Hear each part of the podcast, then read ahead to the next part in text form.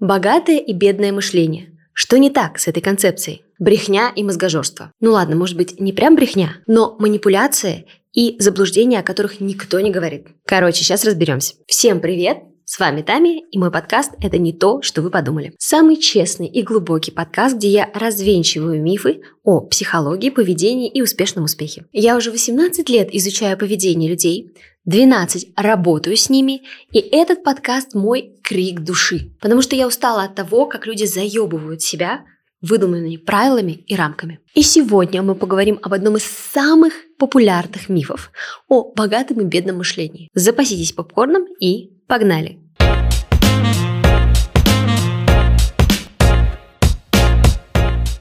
Свою большую популярность концепция богатого и бедного мышления получила благодаря книге Киосаки «Богатый папа, бедный папа». Там автор рассказывает нам о том, как нам с детства закладывают мышление, которое ведет нас к бедности – или богатство. На самом деле отрицать влияние мышления на нашу реальность глупо. Это научно доказанный факт, ну и проверить его достаточно легко. Если вы не верите, что у вас получится, вы даже не станете пробовать.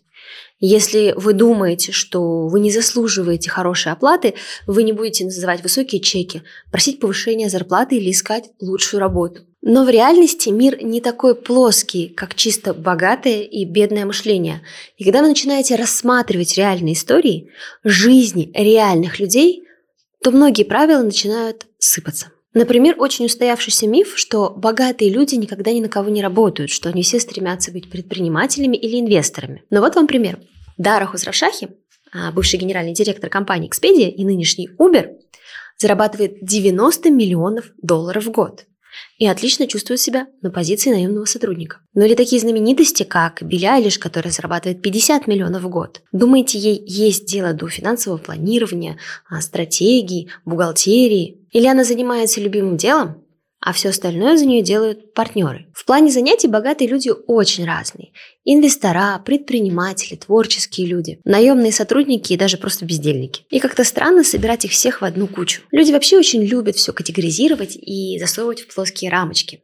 В интернете полно статей о том, какие привычки успешных и богатых вы обязательно должны повторить. Вот только по факту есть огромное количество очень богатых людей, которые этим привычкам не следуют. Вот, например, вы знали, что Кани Уэст, чье состояние, внимания 1.8 миллиардов долларов, терпеть не может читать книги, и он официально об этом заявляет. Вы можете сказать, что Кани вообще персонаж спорный и эпатажный. Тогда вот вам другой пример. Брайан Крзанич, бывший генеральный директор компании Intel с состоянием 20 миллионов долларов, также официально в интервью сообщил, что не читает книги – потому что у него просто нет на это времени. Еще одна тиражируемая привычка про ранние подъемы.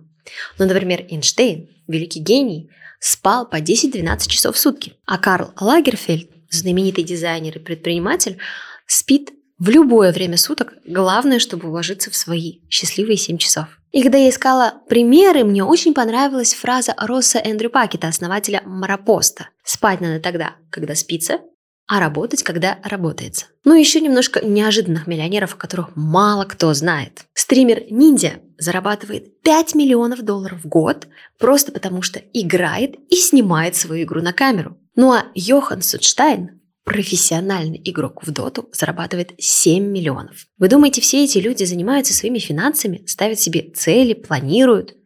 Или ведут здоровый образ жизни читают по 100 книг в год? Или думают, как им инвестировать и приумножить их богатство? Помните Волка с Уолл-стрит? Ну, да, который Леонардо Ди Каприо. Как он жил на одних тусовках и наркотиках, и ему плевать было на ответственность и стратегическое планирование. И даже несмотря на то, что он отсидел, он вышел и стал безумно популярным тренером. Внезапно. Проблема концепции богатого и бедного мышления в том, что это всего лишь один фактор жизни, один критерий.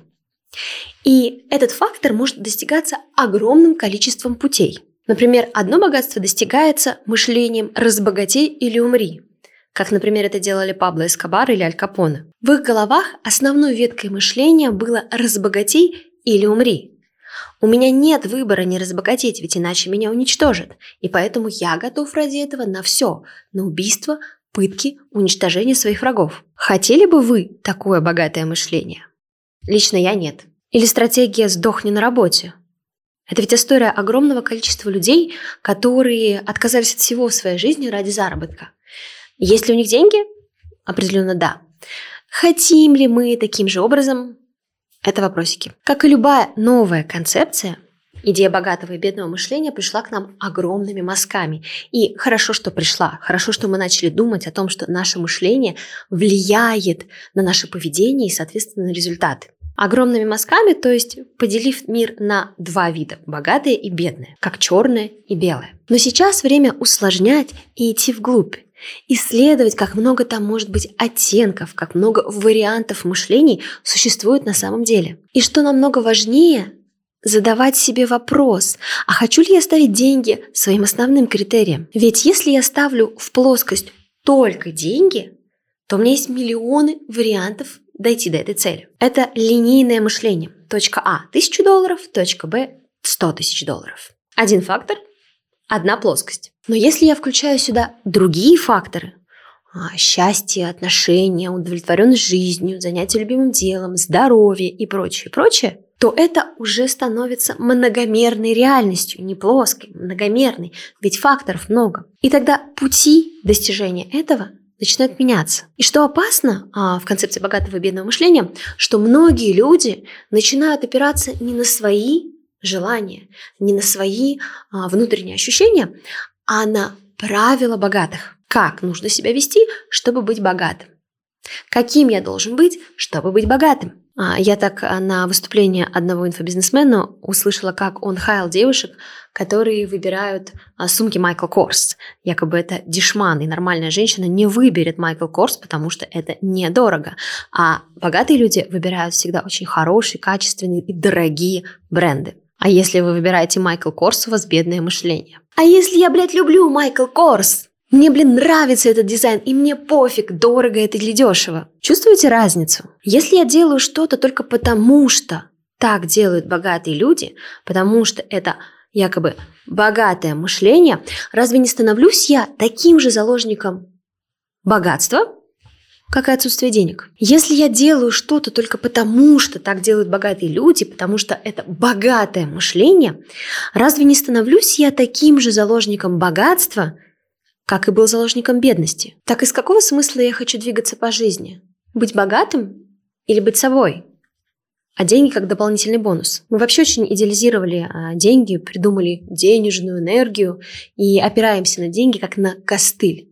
Но на самом деле деньги – это симптом, это строительный материал для нашей реальности. И завтра в новом мире мы легко можем заменить деньги чем-то другим. Деньги – это симптом, а не проблема. Джеймс Макдональд руководитель компании Rockefeller Co.